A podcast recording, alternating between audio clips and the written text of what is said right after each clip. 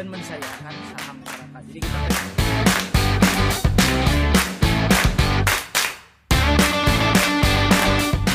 beda sama Jakarta kalau orang Bandung tuh uh, pasti investasiin buat sekolah anak. Evolve into something new. Kupu-kupu mungkin. Eh, ayahku tuh satpam gitu kan. Di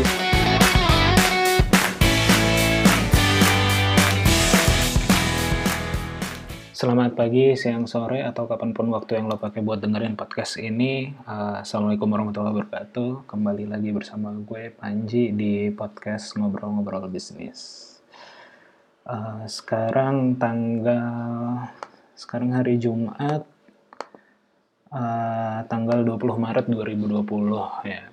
Hari ini tepat satu minggu, atau sebenarnya lebih tepatnya uh, lima hari kerja eh, tepat setelah lima hari kerja setelah himbauan pemerintah untuk work from home ya atau bekerja di rumah Eh, yang mana dengan tujuan social dis- distancing gara-gara ada coronavirus atau covid eh, 19 ya covid 19 Eh, di beberapa grup bisnis yang saya tergabung di dalamnya juga sebagian besar sudah mulai menerapkan himbauan ini ya per pekan ini gitu.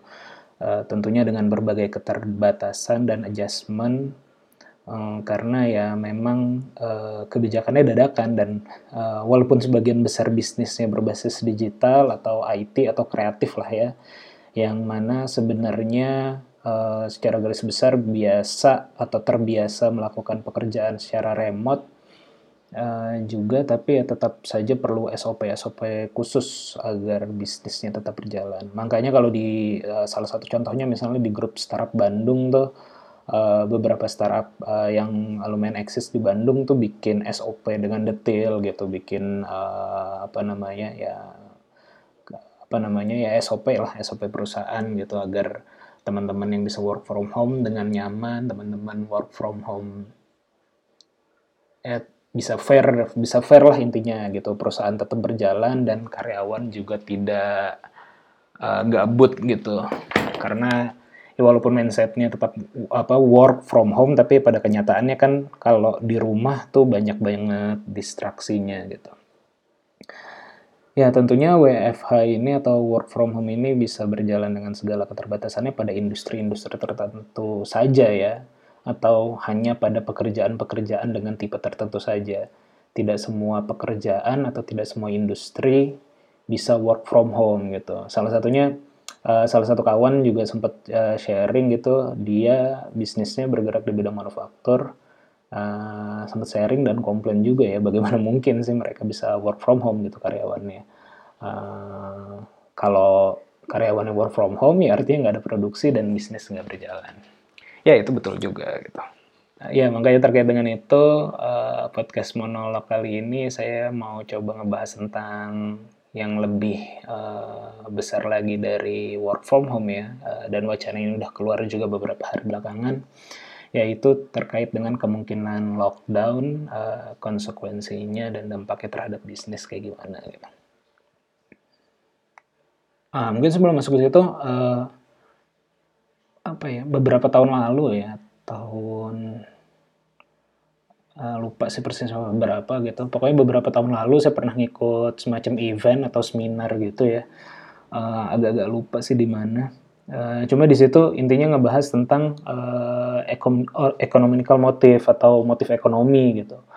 Eh, di mana pada acara tersebut pembicaranya tuh menjelaskan tentang beragam motif ekonomi eh, yang dilakukan oleh seseorang eh, ataupun institusi gitu ya.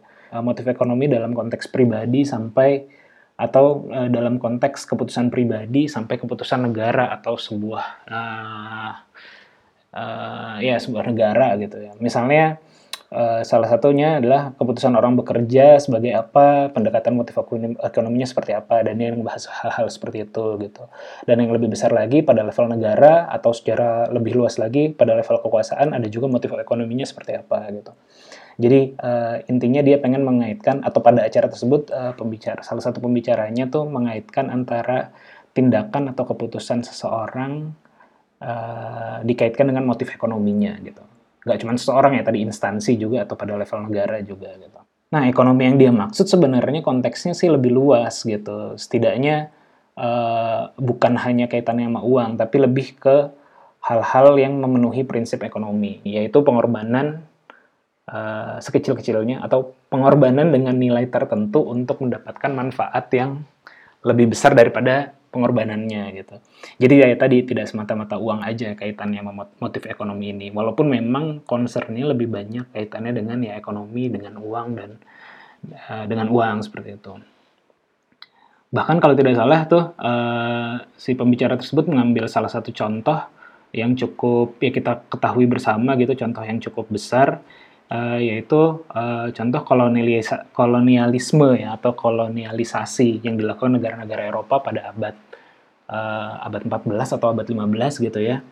Uh, dan itu kan memang tertera juga dalam sejarah yang kita pelajari kalau nggak salah tagline-nya gitu tagline atau apa ya ibarat uh, sebutannya itu ya ya tagline lah ya tagline-nya adalah glory gold gospel yang mana ada kata glory dan kata gold gitu ya sebelum kata gospel gitu. Yang mana bisa kita artikan yaitu dia mencari kejayaan dan mencari emas atau mencari uang lah.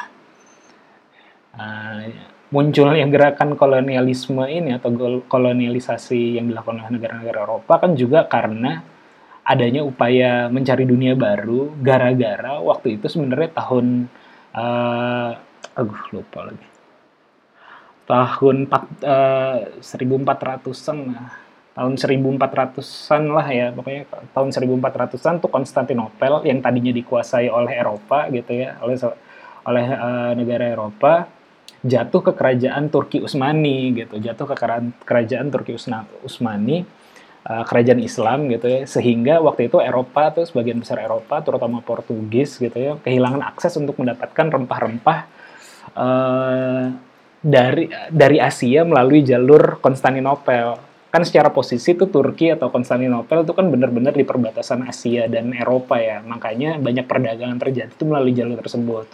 Nah, waktu itu uh, ketika masih dikuasai oleh Eropa uh, bisa masuk tuh rempah-rempah, tapi ketika uh, dikuasai oleh empire lain gitu ya, yang mana tidak sejalan secara ideologi mungkin pada pada masa itu dibatasi itu. Makanya Eropa mencoba mencari jalur lain. Makanya mereka pergilah berlayar gitu, mencari dunia baru. Yang mana uh, spesifiknya India. Makanya kalau ada jokesnya kan ketika mereka berlayar, berlayarnya ke arah barat gitu, ketemu Amerika disangkanya uh, itu India gitu. Padahal itu Amerika gitu. Uh, ya long story shortnya terus juga nyampe ke Indonesia nyampe ke Ternate Tidore ngambil rempah-rempah termasuk ke negara-negara lain juga ya di Asia yang mana memang banyak rempah-rempahnya. Ya intinya sih dibalik dengan eh dibalik atau bersama dengan uh, motif mencari kejayaan dan juga mungkin adanya gospel gitu ya uh, mencari eh apa motif penyebaran agama ada juga motif ekonominya gitu dan nggak uh, tahu ya uh, dalam konteks ini uh, mungkin membingungkan mana motif mana motif mana yang datang lebih dahulu uh, apakah penyebaran agamanya, apakah motif ekonomi atau mencari kejayaannya gitu. Cuman secara secara latar belakang seperti itulah. Mungkin ada motif penyebaran agama atau disekalianin gitu ya. Motif mencari penyebaran agama, ada juga motif mencari ekonominya gitu. Dalam konteks ini memang eh, dalam uh, isu ini memang saya secara pribadi sih kalau yang udah pernah dengerin podcast-podcast saya sebelumnya juga memang agak-agak bingung ya kaitannya sama motif ini sosial atau ya pokoknya motif ekonomi dan motif non ekonomi itu memang agak-agak sulit membedakan kalau saya uh, sulit memis sulit apa ya? Sulit dicari tahu akarnya yang mana lebih dahulu kalau bagi saya ya sebenarnya. Dal bukan cuma dalam konteks uh, kolonialisme tapi dalam konteks misalnya sosial bisnis uh, juga saya kadang-kadang tuh masih uh, ya bagaimana ya uh, pemisahan motifnya ini apakah motif sosial apakah motif ekonomi. Ya balik lagi ke konteks yang saya mau bahas uh, apa nih kaitannya antar motif ekonomi ini sama like lockdown gitu? Kan tadi mau ngebahas lockdown gitu. Um, ya sorry bentar matiin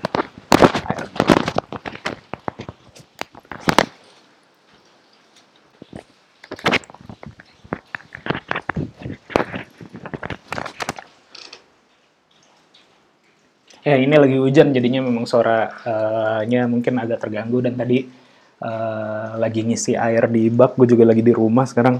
Eh, lagi ngisi air di bak tadi udah penuh, makanya matiin dulu. Eh, tadi sampai ke eh, ya kenapa tadi ngomongin motif ekonomi dulu karena mungkin saya kira ya atau saya duga secara sengaja atau mungkin juga tidak sengaja pemerintah pastinya memikirkan atau eh, mempunyai motif ekonomi dalam setiap policy atau action yang eh, mereka ambil. Dalam konteks lockdown juga mungkin seperti itu gitu. Makanya kan kemarin beberapa hari terakhir nih ada eh, perdebatan lah ya apakah Indonesia atau Jakarta secara spesifik di lockdown atau tidak gitu. Eh, atau bahkan kita ambil jauh sebelumnya ya, bukan jauh sebelumnya, mungkin sebulan yang lalu gitu. eh, kalau nggak salah bulan eh, ya bulan Februari eh, ketika wabah corona sudah mulai menyebar di dunia dan di beberapa negara-negara Asia gitu kecuali Indonesia, beberapa negara-negara Asia Tenggara kecuali Indonesia, Indonesia belum ada infonya waktu itu. Pemerintah malah melaku- melakukan campaign eh, membus eh, tourism gitu dengan membayar ya berita gimmicknya sih membayar 72 miliar untuk influencer agar mengundang turis-turis asing untuk masuk ke Indonesia. Eh, ya memang waktu itu dan kita juga apa ya walaupun melihat kebijakan negara-negara lain eh, yang mulai membatasi turis asing gitu.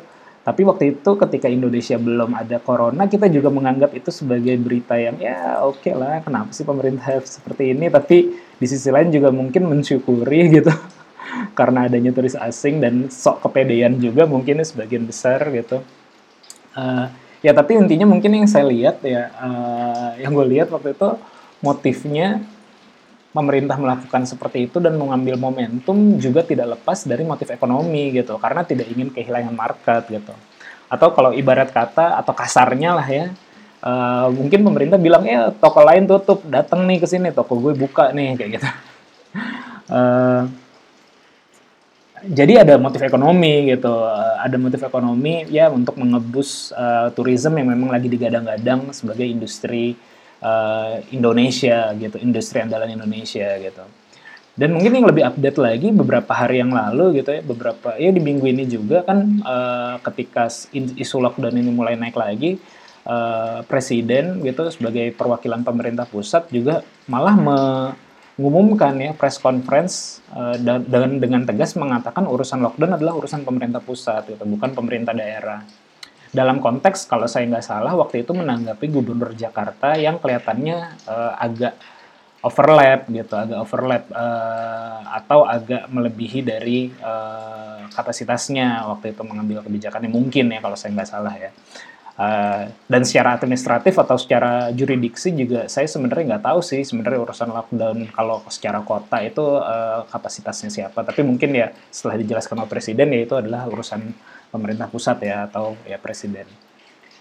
Ya tapi ya itu menurut saya bisa juga dilihat atau kita nilai sebagai bentuk cara menunjukkan power atau mungkin juga arogansi juga sih yang mana juga mungkin ada pertimbangan eh, lainnya untuk melakukan lockdown yang mana dalam konteks ini mungkin eh, saya tenggarai eh, konteksnya adalah ya motif ekonomi gitu makanya eh, lo nggak boleh semena-mana ibaratnya dengan press conference tersebut pemerintah atau presiden bilang lo nggak boleh semena-mana melakukan lockdown karena lockdown urusan gua gitu yang mana ketika ada impact lainnya eh, ada ya dalam hal ini mungkin impact ekonominya terhadap jika diberlakukan lockdown kayak gitu. Kayaknya beberapa hari yang lalu atau kemarin ya persisnya saya nonton gue nonton videonya Asumsi Asumsi TV eh, yang intinya sih ngebahas eh, ya ter- terkait dengan lockdown gitu. Yang mana dijelaskan lockdown itu berat gitu. Eh, bahwa kalau di di yang dijelaskan oleh si Asumsi TV tersebut bahwa banyak pekerjaan yang tadi sebenarnya seperti saya mention di depan juga ya banyak pekerjaan atau industri yang tidak bisa work from home gitu ya seperti eh, tadi manufaktur dan sebagainya gitu. Cuman yang jela- yang dijelaskan kalau nanti teman-teman mau biar biar kontekstual gitu mungkin bisa eh, search dulu videonya Asumsi TV gitu eh, yang membahas tentang apa ya lockdown dan Indonesia mau lockdown atau tidak kalau nggak salah dari judulnya. Di sana dia menjelaskan kayak 74 juta orang Indonesia tuh masih bekerja di sektor informal yang mana eh, ya sektor informal ini mayoritas yang tadi tidak bisa melakukan eh, kerja jarak jauh lah atau kerja remote gitu kayak termasuk kayak supir-supir Gojek yang punya warung-warung kecil di depan rumah, pedagang asongan kayak gitu. Termasuk juga UMKM yang memang basisnya adalah uh, toko kayak gitu ya. Kalau lo buka toko lo dapat duit, kalau lo nggak buka toko atau nggak buka warung lo nggak dapat duit. Makanya belum bisa tuh pekerjaan uh, belum belum bisa work from home atau lockdown dilakukan uh, karena banyak orang yang masih butuh uh, pemasukan uh, harian seperti itu. Kalau ibaratnya mereka tidak melakukan kegiatan ekonomi, mereka tidak dapat uang, maka padahal lockdown tuh uh, ngendep aja di rumah, tidak melakukan apa-apa, eh, apa tidak ada uh, kegiatan ekonomi yang berputar di sana dan butuh uang tentunya gitu. Makanya uh, si videonya asumsi tuh uh, bilang ya kayaknya pemerintah tidak memungkinkan deh untuk melakukan lockdown gitu, atau tidak akan berani melakukan lockdown gitu. Di situ juga nyebut eh, uh, 70% ekonomi Indonesia tuh uh, masih disupport oleh Jakarta yang mana ya kalau kita nggak ngomongin Indonesia lockdown tapi Jakarta yang lockdown lah ya 70% siap-siap mandek nih ekonominya gitu jadi agak berat bagi pemerintah untuk melakukan uh, lockdown dengan pertimbangan ekonomi atau motif karena adanya motif ekonomi uh, dalam konteks lain pun atau dalam uh, ya ini kan karena bersi apa ya si wabah ini kan berlaku global gitu ya, uh, terjadi di mana-mana. Yang mana kita bisa lihat negara-negara lain yang melakukan uh, apa namanya yang terkena dampak atau imbas dari adanya corona juga yang melakukan lockdown mereka mengambil pemerintahnya mengambil inisiatif yang cukup ekstrim dan dalam konteks ekonomi ya cukup mahal gitu ya misalnya kayak di Hong Kong atau Cina gitu mereka tuh ngasih subsidi untuk uh, masyarakatnya bulanan, ngasih hampir 20 juta per bulan atau 10 juta per bulan gitu. Uh, di New Zealand juga ada akses permodalan untuk ekonomi, untuk bisnis yang ekonominya jatuh gara-gara uh, adanya corona atau adanya lockdown ini gitu ya. Di Denmark, uh, oke okay, ada kampanye work from home atau mereka melakukan social distancing dan yang tidak bisa kerja yang ekonominya rendah gitu ya 75% gajinya disupport oleh pemerintah di Australia ngasih BLT di Italia juga seperti itu gitu ya ngasih bantuan dan juga ada insentif oh bahkan bukan insentif ya ada kebijakan dari pemerintahnya eh, perusahaan tidak boleh boleh melakukan pemecatan selama masa lockdown kayak gitu atau tidak boleh melakukan pemecatan akibat adanya si uh, efek dari corona ini atau virus corona ini di US juga beberapa hari ini juga muncul wacana Donald Trump udah campaign gitu, oh iya satu bulan gue akan subsidi seribu dolar untuk setiap uh, orang atau setiap keluarga kayak gitu. Belum lagi uh, kalau belum lagi kita ngomongin itu kan uh, doing uh, ketika doing lockdown nih pemerintah harus keluar budget cukup besar tuh kalau mencontoh negara-negara lain gitu. Dan belum lagi itu ngomongin efek after lockdownnya. Uh, setelah lockdown pasti ekonomi uh, ya reses dulu lah akan ada resesi gitu. Jadi ya efek dari lockdown cukup besar secara ekonomikal gitu. Makanya mungkin yang dipakai pemerintah sementara ini kemarin Pak Jokowi sudah mengumumkan opsinya sementara ini bukan lockdown atau tidak perlu sampai lockdown tapi akan dilakukan rapid test dulu atau tes massal dan cepat lah kayak gitu ya. Walaupun ya teknisnya ini udah satu hari berjalan juga belum ada gue nggak gue belum update juga sih apakah udah ada tindakan realnya. Yang pasti sih kalau di daerah gue atau di Bandung ya belum ada tindakan realnya juga kayak gitu ya. Lalu apakah jadinya motif ekonomi ini bisa jadi legitimasi pemerintah untuk bilang tidak perlu lockdown? Rasanya nggak juga sih. Kalau nggak salah beberapa dua hari yang lalu ya uh, dua hari yang lalu Tempo deh eh sorry uh, Jakarta Post ya Jakarta Post nulis berita yang angkat tema uh, kurang lebih uh, mengangkat tema lockdown itu urusan kesehatan bukan urusan ekonomi gitu. Yang salah satu yang paling keras uh, bukan satu ya di berita tersebut mengkuat uh, perkataannya Pak Ganjar dan yang cukup keras ya. Kalau nggak salah dia bilang tuh ya kurang lebih lah konteksnya adalah dia bilang uh, nyelamat nyelamatin man, nyawa manusia tuh ya untuk nyelamatin ekonomi. Kalau nggak ada manusianya siapa yang mau jalanin ekonominya gitu. Ya ya itu benar juga gitu. Uh, makanya ketika keputusan untuk hidup mati apakah motif ekonomi masih relevan? Uh, ya ya itu pertanyaan yang mesti dijawab. Ya harus dipertimbangkan matang-matang ya oleh pemerintah. Lockdown itu mahal gitu, tapi nilai-nilai sosial atau nilai-nilai kemanusiaan eh, ya mahal juga gitu loh. Jadi nggak bisa ya nggak bisa nggak bisa hanya sekedar kaitannya sama motif ekonomi aja gitu yang yang yang yang perlu dipertimbangkan oleh pemerintah. Dan gue sebenarnya eh, secara umum atau selama ini ya biasanya gue mengambil sikap cenderung skeptis sih dalam konteks eh, menggantungkan harapan pada pemerintah. Karena dalam pengalaman gue ya tidak terlalu ngaruh juga ya apa kebijakan pemerintah buat kehidupan eh, dan juga penghidupan gue gitu. Tapi ya kali ini eh, kayaknya ini akan ngaruh banget sih terhadap kehidupan gue pribadi maupun eh, ya tentunya ke orang banyak. Apakah pemerintah eh, berani ngambil lockdown atau tidak atau kalaupun tidak lockdown eh, tindakan apa yang harus mereka lakukan untuk menanggulangi wabah ini gitu Ya, tapi kali ini gue mencoba yakin gitu pemerintah pasti sedang mencari keputusan yang terbaik ya. Bila lockdown perlu dilakukan, pemerintah pasti akan menyiapkan dan menjamin kehidupan masyarakat, eh, kehidupan kita gitu ya. Kalaupun tidak lockdown, ya rapid test, teknisnya juga pasti eh, berat dan mesti dikejar sih. Karena ya ini gue juga baru dapat dan gue share di Instagram juga secara infrastruktur kesehatan Indonesia tidak sebaik negara-negara lain. Jadi ya mesti double lah ngerjainnya gitu mesti double uh, kerjanya. Jadi ya semangatlah pemerintah. Di saat-saat ini sebenarnya kepemimpinan uh, diuji dan bisa jadi memunculkan pemimpin-pemimpin yang bagus ya. Uh, dan untuk urusan politik uh, spesifiknya urusan politik cari muka kesampingin dulu lah tolong lah ini sebenarnya tadi gue nggak mau ke arah sini ya bahasnya tapi uh, mengalirnya ke sini.